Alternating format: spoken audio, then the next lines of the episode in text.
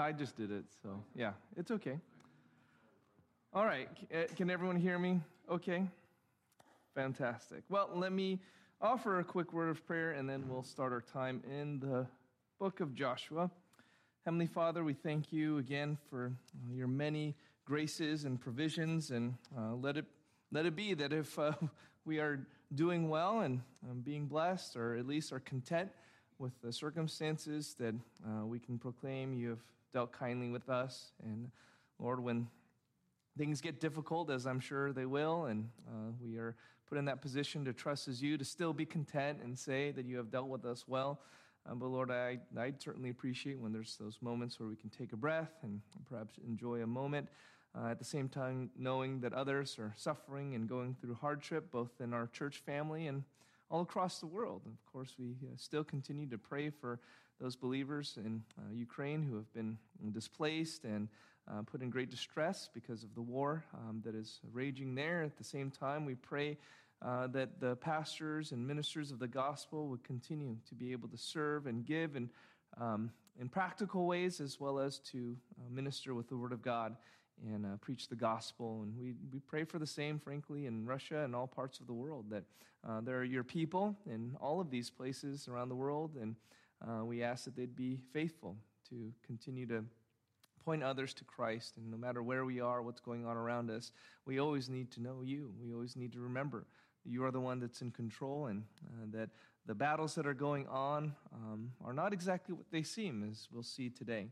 So we pray, Lord, your blessing uh, on the Church Universal, even as we thank you for the many blessings here at ICC, and we ask that you would um, help us by the power of your Spirit to draw closer to you, understand you better and more. In Jesus' name we pray. Amen. All right. Well, we are in Joshua chapter 6, which is probably one of the most well known stories of the Old Testament, and certainly in the book of Joshua, it's one of the most iconic scenes. We're going to talk about the fall of Jericho, likely in two parts, um, because uh, we're going to get into some issues towards the end of the chapter about devoting things to destruction and so on. But for now, we are going to begin in Joshua chapter 6. And let me read the passage for you. We'll go through basically verses 1 through 17. Joshua 6. Now, Jericho was shut up inside and outside because of the people of Israel. None went out and none came in. And Yahweh said to Joshua, See, I have given Jericho into your hand, with its king and mighty men of valor. You shall march around the city, all the men of war going around the city once. Thus you shall do for six days. Seven priests shall bear seven trumpets of ram's horns before the ark. On the seventh day you shall march around the city seven times, and the priests shall blow the trumpets. And when they make a long blast with the ram's horn, when you hear the sound of the trumpet, then all the people shall shout with a great shout, and the wall of the city will fall down flat. and the people shall go up, everyone straight before him. So Joshua, the son of Nun, called the priests and said to them, Take up the ark of the covenant, and let seven priests bear seven trumpets of ram's horns before the ark of Yahweh. And he said to the people, Go forward, march around the city, and let the armed men pass on before the ark of Yahweh. And just as Joshua had commanded the people, the seven priests bearing the seven trumpets of ram's horns before Yahweh went forward, blowing the trumpets, with the ark of the covenant of Yahweh following them. The armed men were walking before the priests who were blowing the trumpets, and the rear guard was walking after the ark, while the trumps blew continually. But Joshua commanded the people, You shall not shout or make your voice heard, neither shall any word go out of your mouth until the day I tell you to shout. Then you shall shout. So he caused the ark of Yahweh to encircle the city, going about it once. And they came into the camp and spent the night in the camp. Then Joshua rose early in the morning, and the priests took up the ark of Yahweh, and the seven priests bearing the seven trumpets of ram's horns before the ark of Yahweh walked on, and they blew the trumpets continually. And the armed men were walking before them, and the rear guard was walking after the ark of Yahweh, while the trumpets blew continually. And the second day they marched around the city once and returned into, into the camp. So they did for six days. On the seventh day, they rose early, at the dawn of day, and marched around the city in the same manner seven times. It was only on that day that they marched around the city seven times. And at the seventh time, when the priests had blown the trumpets, Joshua said to the people, Shout, for Yahweh has given you the city. And the city and all that is within it shall be devoted to Yahweh for destruction. Only Rahab the prostitute and all who are with her in her house shall live because she hid the messengers whom we sent. now, we ended Joshua chapter 5 with Joshua speaking with the commander of Yahweh's army. And uh, we said last time that um, my belief is, and uh, many other theologians and pastors would agree, that this commander of Yahweh's army was none other than Jesus Christ himself. And there, we have the most important clue as to what will be the source of Joshua's victory. It will be faith in God, that God is going to lead in the victory. And if you notice, the commander of Yahweh's army doesn't show up at all for any of this. So we also know that this is not about a show of power or of might nor does he seem to fight at all with any kind of you know soldierly sort of um, depiction we see this kind of unorthodox war strategy frankly throughout the old testament we see the truth of zechariah 4 6 is it is not by might nor by power but my spirit says yahweh of hosts and hosts means the armies of angels in other words that when god fights he doesn't fight with a superior force of arms. When he fights, Hosea 1 7 says, um, I will save them, not by bow or by sword or by war or by horses or by horsemen. if you put that in our modern context, you just imagine any general of our time standing before you know, his a great parade of soldiers and tanks and armaments, jet fighters flying overhead, uh, you know, hundreds of helicopters buzzing around like, like bees. And just imagine a general with all of these great armies behind him saying, Now, it is not by these means and instruments that I'm going to fight this war. In fact, I'm going to win this war by myself. And not by my own fighting prowess, but the strength of my character and reputation and will alone. And you would say, well, that's this person's uh, a lunatic. How did he get promoted? you know, to, to be the five star general of this army. It, it would be almost ludicrous. And yet, this is God's strategy. We talked a little bit about this this morning. The, the, the key purpose for which God does anything is what will glorify Him. And what would glorify God the most is if He won battles he won wars without the ways, without the means that we would think someone is to fight and win wars. Now, to be fair, it's not that God never uses wars and battles, even in the Bible. I mean, Joshua is going to fight, and the armies are going to fight. We'll see the judges fight. Even King David would fight. But the condition for the military success, because there are times, and we saw this in, in Samuel when we we're looking at it, there are times when Israel had the manpower, they had the overwhelming force, and they still lost. Which is to say, it always, no matter even if, if wars and battles were fought, the, the, the condition of the success was always faith, always trust in God.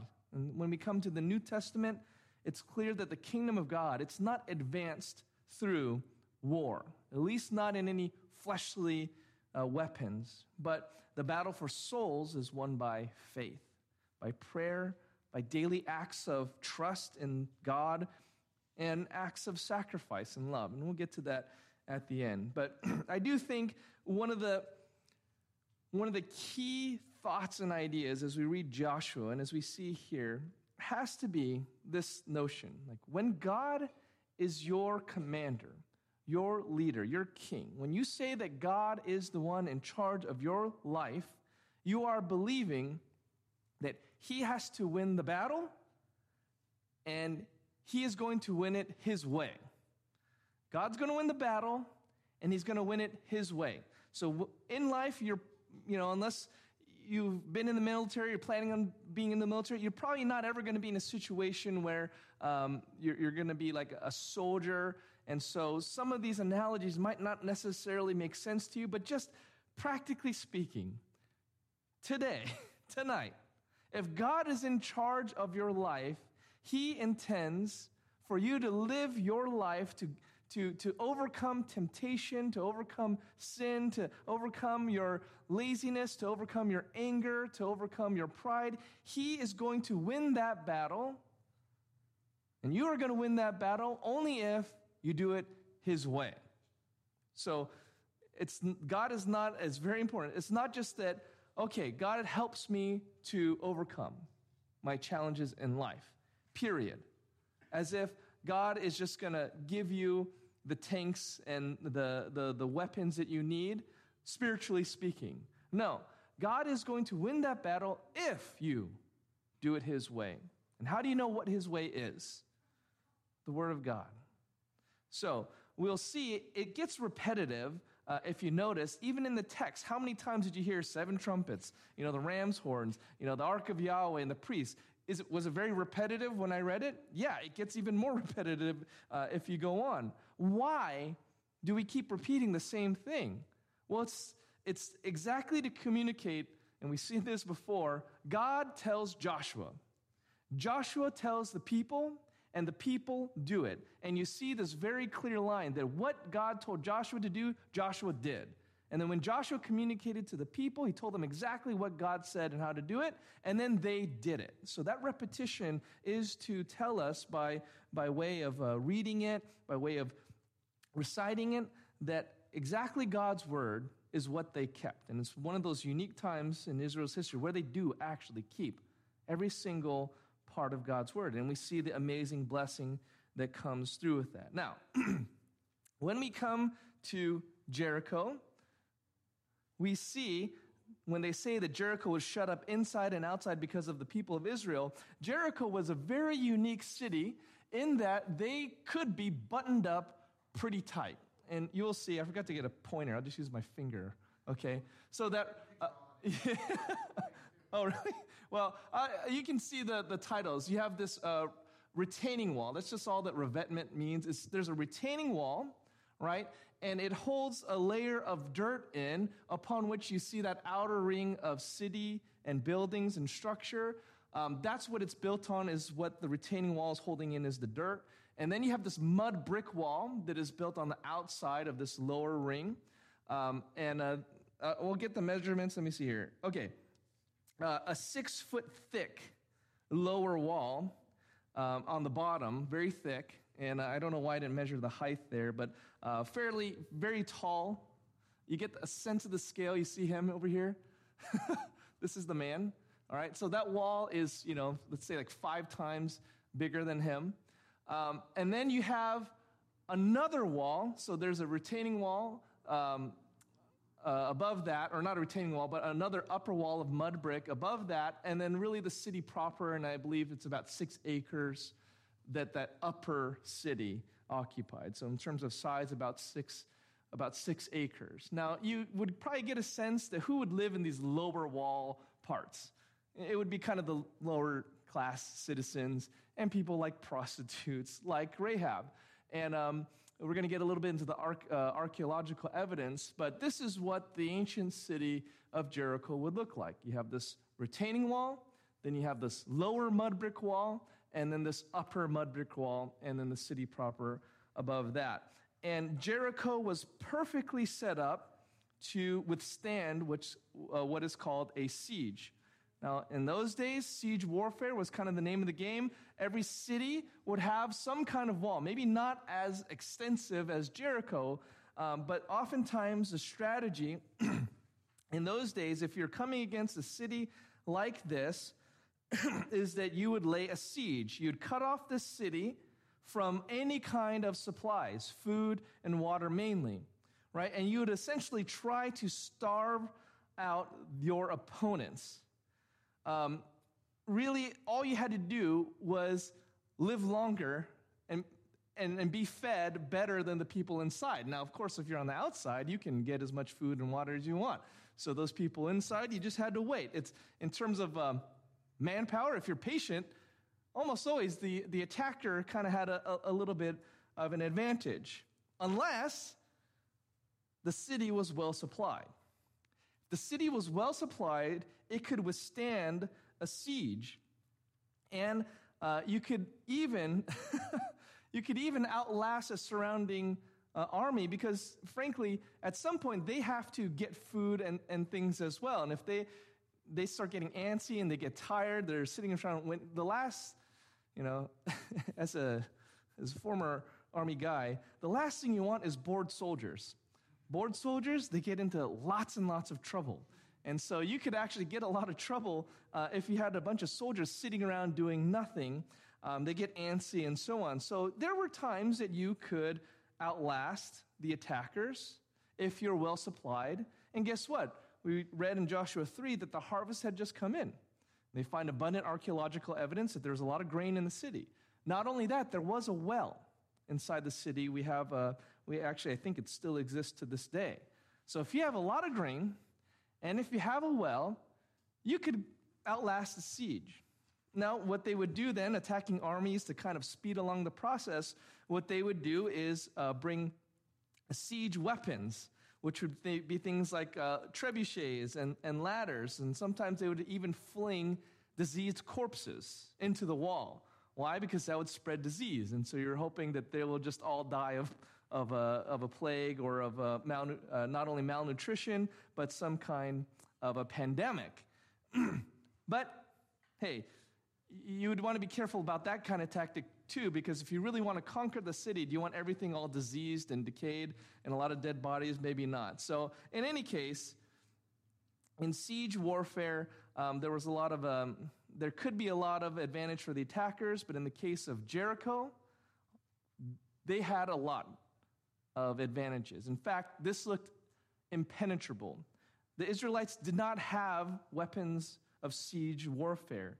Um, they didn't have any fancy equipment. They had been wandering in the desert. It's not like they'd been building all these big weaponry, dragging it through the desert. They really had nothing with which to engage in siege warfare. And so, this city, which was already nestled on a hill, already surrounded by these huge, so the lower wall is six feet thick, uh, six feet thick. The upper wall is 12 feet thick. right? so we're talking about thick and high. Um, a spring, well supplied. There would not be any feasible way except maybe hoping to starve out this city in order to conquer it. So, what is the strategy? It's absolutely, decisively, completely off the wall, you know, pun intended. It's just, you know, you wouldn't, you wouldn't think of this strategy at all. It's based really entirely on a faith and trust that the commander in chief, God Himself, is going to do something miraculous. And so I'm sure you caught it, but basically, for six days, the army and the people would go around and march around the city walls. They would have the Ark of Yahweh. Remember, the Ark represents God's presence and his power. The priests would be blowing their ram's horns, and the whole host of them would be going around the city once a day, early in the morning. And it wouldn't really take too long because, again, it's about six acres at the top, so a little bit bigger than that. And you could do that in a day. It's a nice hike. But on the seventh day, they would do it seven times and on the seventh time, when the priests would blow their horns, Joshua was going to give a command and they were to shout. And upon shouting, the walls were going to come down. And the question is did they do it? Well, in this case, not only do we have the Word of God that speaks very clearly to the fact that they did, we even have biblical, I mean, archaeological evidence that demonstrates exactly, exactly this level of destruction, exactly this description of the walls blowing outward. So, um, yeah, let's do the video. Hopefully, this works. This is the ancient site of Jericho. The Bible says that Jericho is the city whose walls came tumbling down. Archaeologist Dr. Bryant Wood has spent over 20 years studying the material excavated from Jericho. This is where the mud brick wall was located, right here on top of this stone retaining wall. This is the stone retaining wall which held in place the earthen embankment that surrounded the city. And on top of the stone retaining wall was the mud brick wall.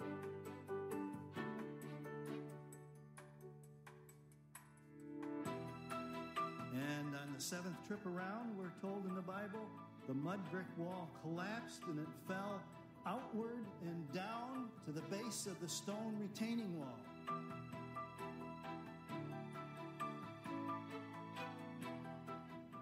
And when the archaeologists dug in this area, they found this pile of mud bricks all the way along the retaining wall. One of the archaeologists that found these collapsed bricks is Peter Parr, who excavated Jericho in the 1950s. Yes, there were remains of the mud brick that had fallen down. I mean, that wall came tumbling down.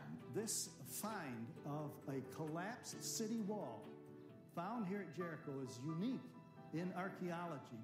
At no other site have we found evidence for a city wall that has fallen down. Since the details in the text match so well with the archaeological evidence found here, then the best conclusion that we can draw is that at the time of Joshua's conquest, the walls of Jericho really did come tumbling down.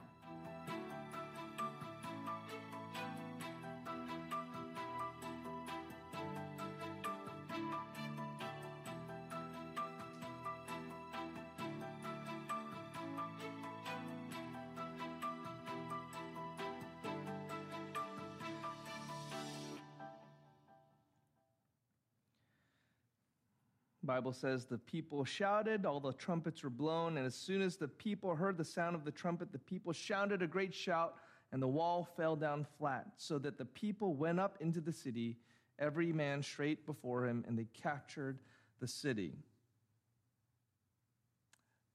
Dr. Uh, Kenyon, who is a very famous archaeologist, archaeologist, she wrote in her excavation report of Jericho, the destruction was complete.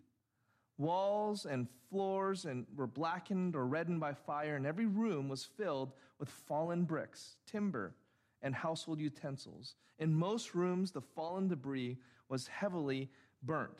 And we'll see that later, that they burned everything in Jericho. Now, what is unique, as he said, is, is that the walls had fallen down.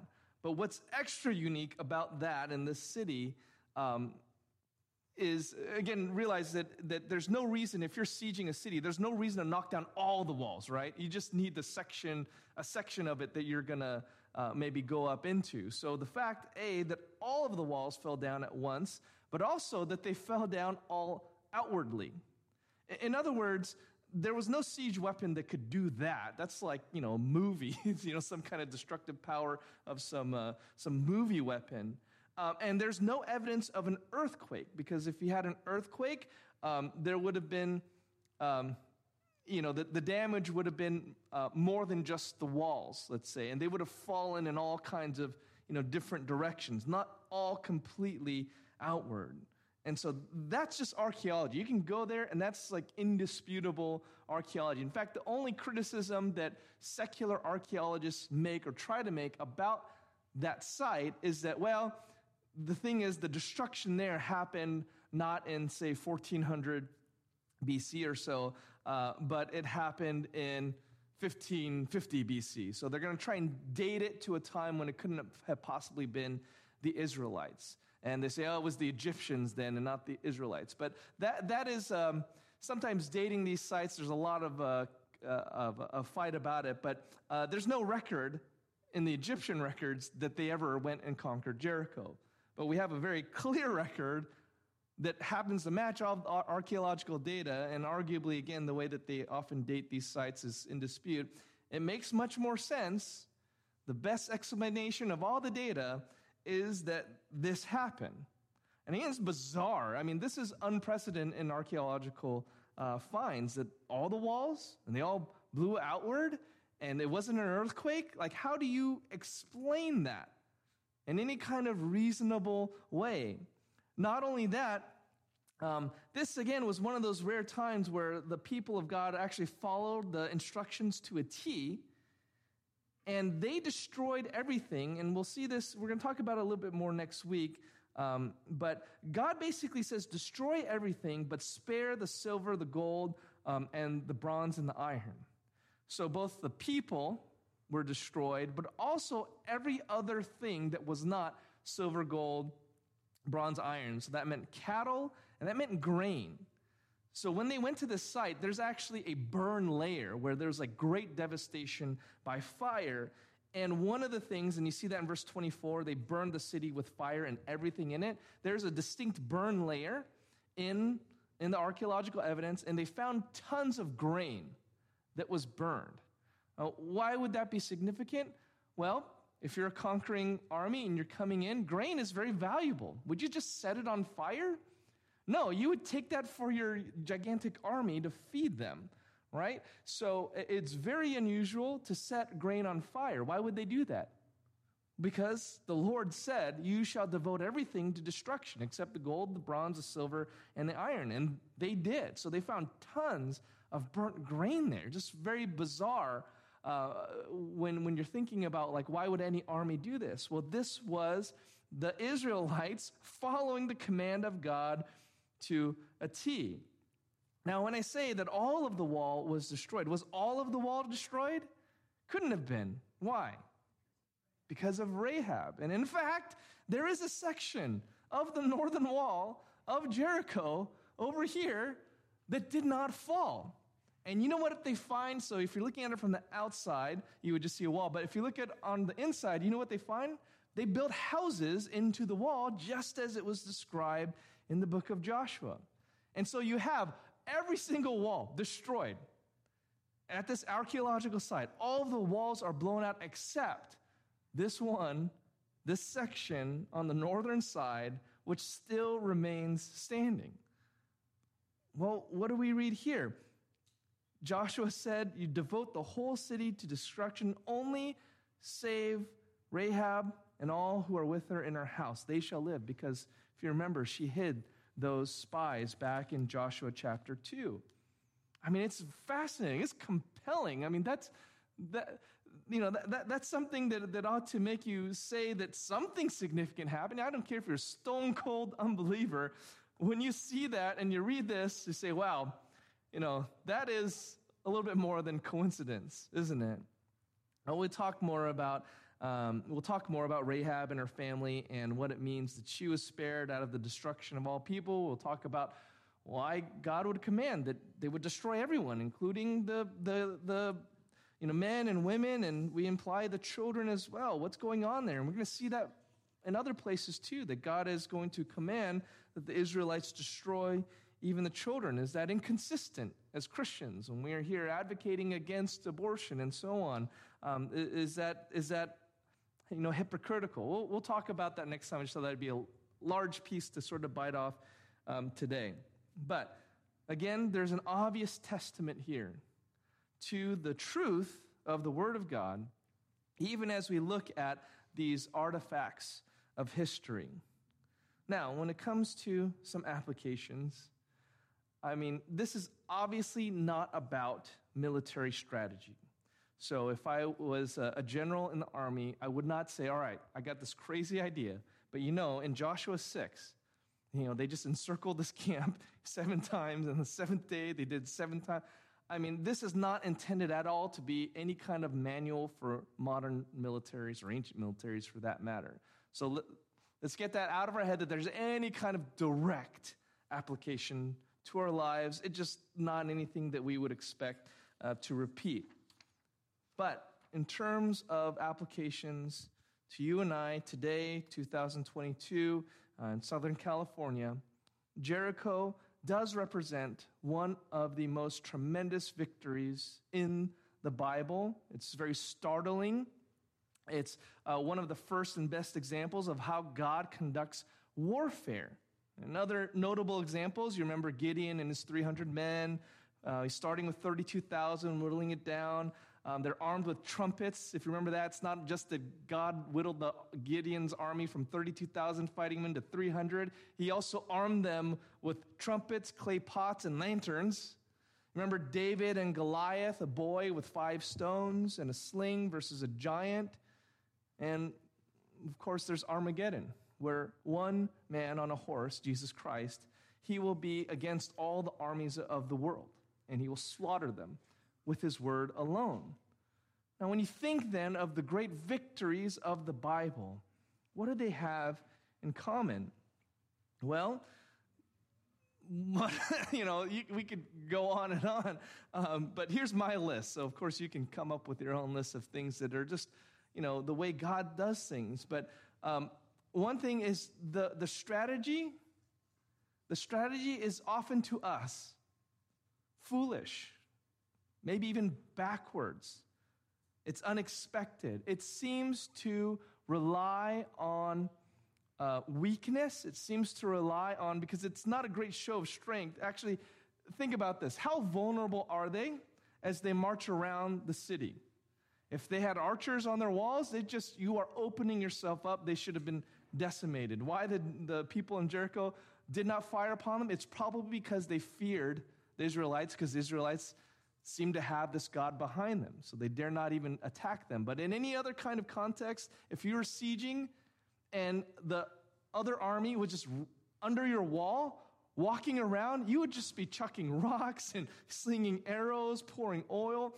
It would have been an absolutely vulnerable position to put yourself in.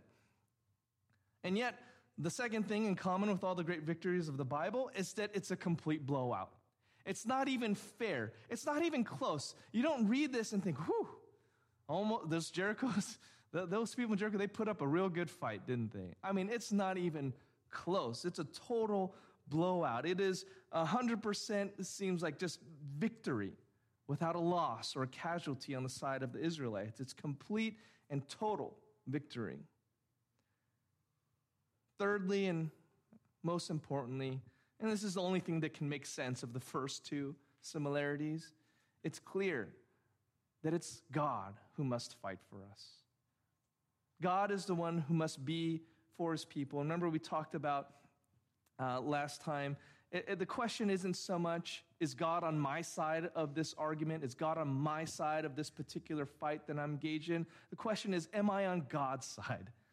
You know, it's not that God is on the side of you know, conservatives or on the side of Democrats, um, and that everyone claims God is on their side because they hold a certain position. The question is always, am I on God's side?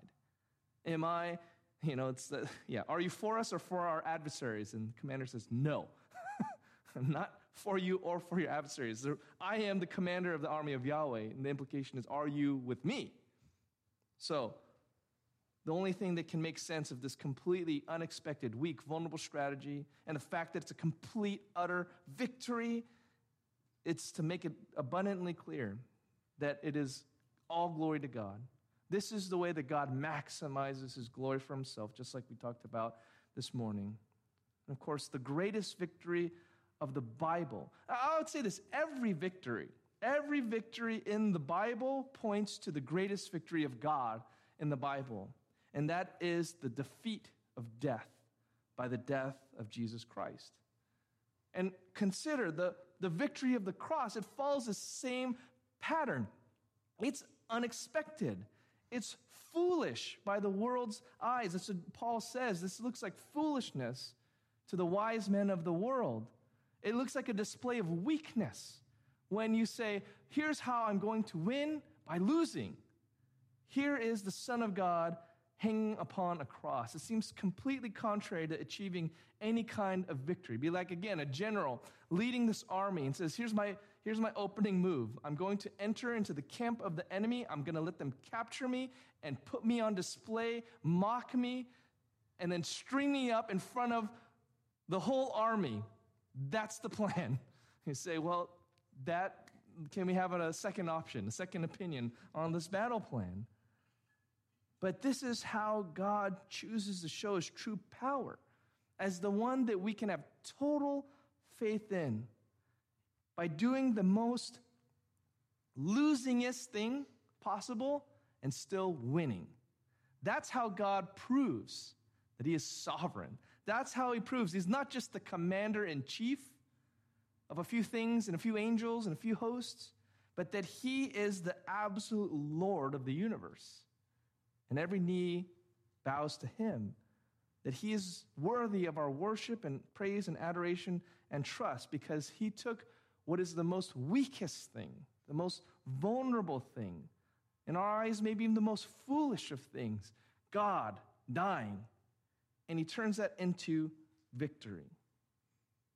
And that way, there is no way to give any kind of glory to man.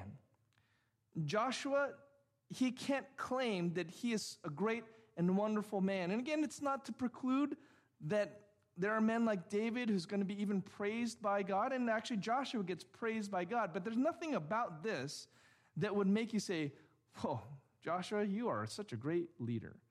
You're such a brilliant military mind. There's nothing about this that would tend towards Joshua himself saying, Well, know, a lot of glory is going to go to me for this because I'm so good at walking around, you know, a city wall. All he can say was, The Lord commanded, and I submitted. I obeyed. And he brought the victory. God gets all the glory. Gilbert K. Chesterton said, I love this the cross cannot be defeated, for it is defeat. It's just such a funny thought. Like the way that God shows he is indomitable, unstoppable, unbeatable, is that he took defeat and won with it. So he cannot be defeated. What can you do against a God who can take the lowest, most uh, ridiculous defeat and turn it into victory? This is how God wants us to live our lives. God wants us to adopt a strategy that is going to be totally contrary to our own selfish designs, counter to seeking our own pride and glory and instead to, to draw us towards selfless service, obedience, submission, humility before God. And when you think about it, if you want to experience a complete and total victory over the temptations and sins in our lives, He wants us to adopt His radical strategy of saying, actually, you need to deny yourself, you need to pick up your cross and follow me. And there is no 12 step plan to victory. Over and over again, we have this refrain that we must trust God.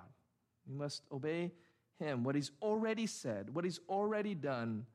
Have faith in Jesus that He won the victory. So if He won the victory, all I need to do is, is follow Him and trust Him. Now, that doesn't mean that it's easy to do that. I, on the other hand, I will say it takes a great deal of effort to crucify our flesh. The easiest thing in the world should be that we would not want to sin. Right? That, that should make the most sense. I don't want to hurt myself. I don't want to hurt other people. I don't want to lie to people. I don't want to do anything that might make anyone else feel bad. I don't want to do anything that would make me feel bad or, or, or guilty or wrong or, or ashamed. And yet, that is the depth of our sin, is that we would still pursue those things. So it's not easy. Don't, don't hear me say that it is easy, but the strategy is. The strategy is I submit every thought to the Lord. World worldly strategies will fail me. 2 Corinthians chapter 10, speaking of the warfare that that we as Christians now engage in. 2 Corinthians 10, verse 3 and 6, Paul says, For though we walk in the flesh, we are not waging war according to the flesh. For the weapons of our warfare are not of the flesh, but have divine power to destroy strongholds. We destroy arguments and every lofty opinion raised against the knowledge of God and take every thought captive to obey Christ being ready to punish every disobedience when your obedience is complete. See, the, the world has its way of dealing with problems. You know, there's, Um, you know, it changes what's in vogue and, and what's popular and what's not for a season. You know, the way you deal with problems is you bottle them up way down deep inside. You don't tell anyone. That's, you know, that's kind of the, the culture at the time, even in churches. You don't tell anyone your problems and issues. Now it's almost like kind of the opposite is I'm going to tell you all of my junk and you have to accept me as I am. You don't get to judge me. You don't get to make me feel bad. I am who I am. You take me as I am, and it's almost kind of the opposite. You know, I got to bottle up because people are going to judge me or think ill of me, so I have to pretend like everything's okay. And now it's, well, I'm going to tell you every single horrible, wicked thing I do, and you need to pat me on the back and accept it and embrace it as, it's, as if it's okay. Well, no, those are worldly strategies. The weapons of our warfare should not ever look like the things that the world does to address their issues.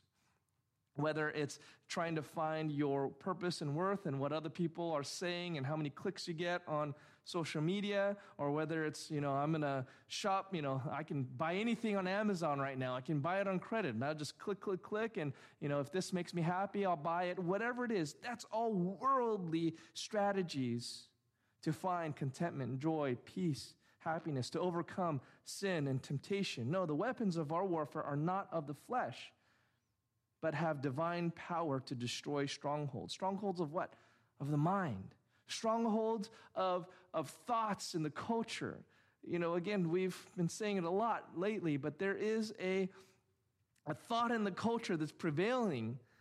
Just that the, the, the violence is somehow okay for whatever reason. Maybe it's people think that you know the police are not going to do anything. Maybe it's people are just venting and they're they're out of control and they can't contain it anymore, but we have this uh, thought that's out there of, of, of doing violence and harm. That will make me feel better.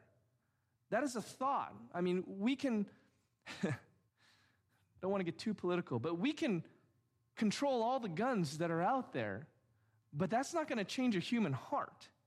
And I'm not saying that there should not be, you know, you know, gun control. It's not about that, all right? The point is, though, if you start to say that the way that, that people are going to change in their soul is by removing those uh, temptations. It's to not understand that the battle is really in the heart and in the soul. And we have the power as Christians to destroy arguments and every lofty opinion raised against the knowledge of God. And that we have an obligation and duty to take those thoughts that are contrary to God take them prisoner, subjugate them, bring them into submission to Christ. There's an evidence here of what God can do. Um, when we saw that video and that picture of Jericho decimated, and uh, even by the virtue of the fact that those are recent, relatively recent pictures. Is there anyone living at Jericho right now? No. and, and in fact, uh, the Lord says in Joshua, no one's ever going to live here again.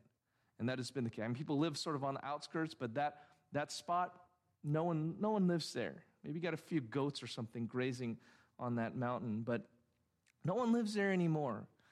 God wants to have that kind of victory in your life over the sins that are besetting you.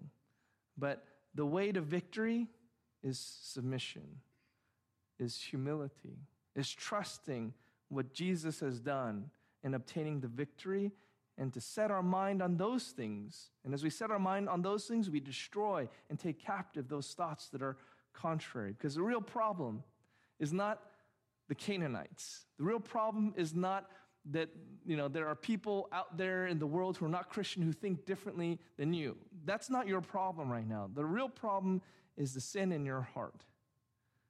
The real problem is your soul needing to be more and more like Jesus. Because when it's more and more like Jesus and you gain you know, victory over your own life, you'll be able to deal with whatever's going on around you.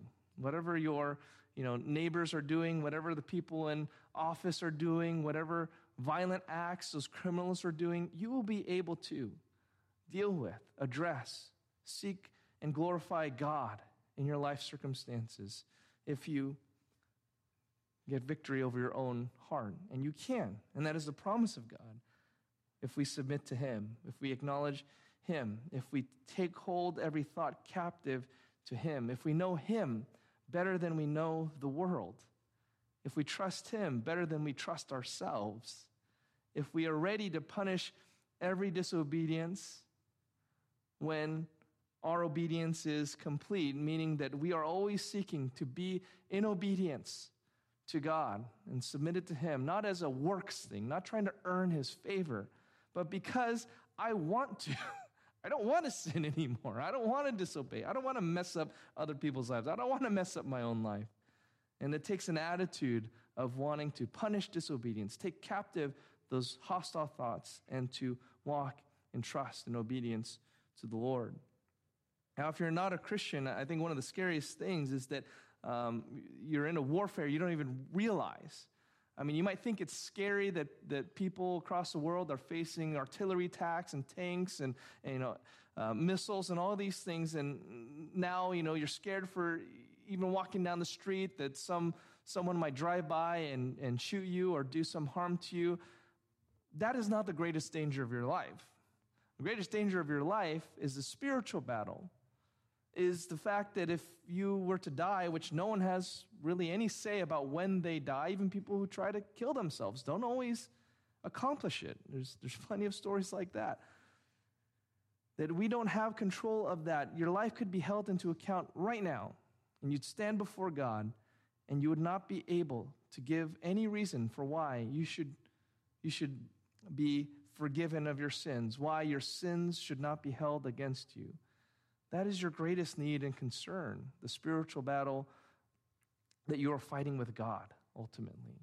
And God is saying, you know, I achieved victory by surrender, by Christ willingly surrendering himself to the cross, to the, to the shame and the punishment and pain of death. That is the example I'm setting for you. Surrender. If you will give up your selfish pursuits, trying to deny who I am and my call upon your life, if you let that go, I will raise you up. I will glorify you. I'll give you everything you need, but you have to be willing to let go of everything you think you have. And you put your faith in Jesus Christ alone for your salvation, for your hope in this life, and God will receive you. That is the spiritual battle that, you're, that, that needs to concern you the most, no matter what's going on in the culture around you. If you are a Christian, I hope that the, the very astonishing victory that God made in Jericho, even the physical evidence of it, would encourage your hearts to consider well, in what areas of life is God calling me to submit, to humble myself, to obey? You know, the areas of my life where I've been trying to get the victory my own way, where I'm telling God what to do and how it's going to be. So subtle, but anytime you're like, well, God, I will do this if you do this. God, I will be a much better Christian and husband if my kids would just, or if my wife would just, or if my boss would just, or if situation was just. That is for you to tell the commander of Yahweh's army who decimated the Jericho, uh, the city of Jericho, to tell him what his battle strategy should be. Well, that's folly. That's foolishness. Think about areas of your life maybe where you're telling God what to do and then you will obey rather than simply saying, God, what is it that you would have me to do? What, how am I to uh, humble myself? How am I to love you and serve you better or more? And I pray that, that you'd make that a prayer of your heart, remembering that God can do amazing things through simple acts of humility, faith, trust, and obedience. Heavenly Father, I thank you that, again, you didn't choose the, the wise of the world but the lowly. You didn't choose the famous, the powerful, the strong, the mighty, the famous, the rich, but instead you chose the despised and uh, the shameful in order to show your glory. In order to communicate to us, all we need is Christ, just like we sang earlier. All I have is Christ. But if all I have is Christ, I have everything. I have the means to, to not just um, you know, conquer cities, but maybe the even harder task, conquer my own sinful lusts and desires and temptations. So we do come to you and we ask, especially for those um, who feel like they are far off from you, that you might refresh our hearts and minds to consider well, what does it mean to submit ourselves to you, to put you first, um, to make your priorities our priorities, and to uh, experience the joy of victory in Christ. So thank you, Lord. We pray for our time together around the table and the food. Would you bless that as well, that it might be encouragement to our soul? And pray all of this in Jesus' name. Amen. Thank you all for joining us tonight.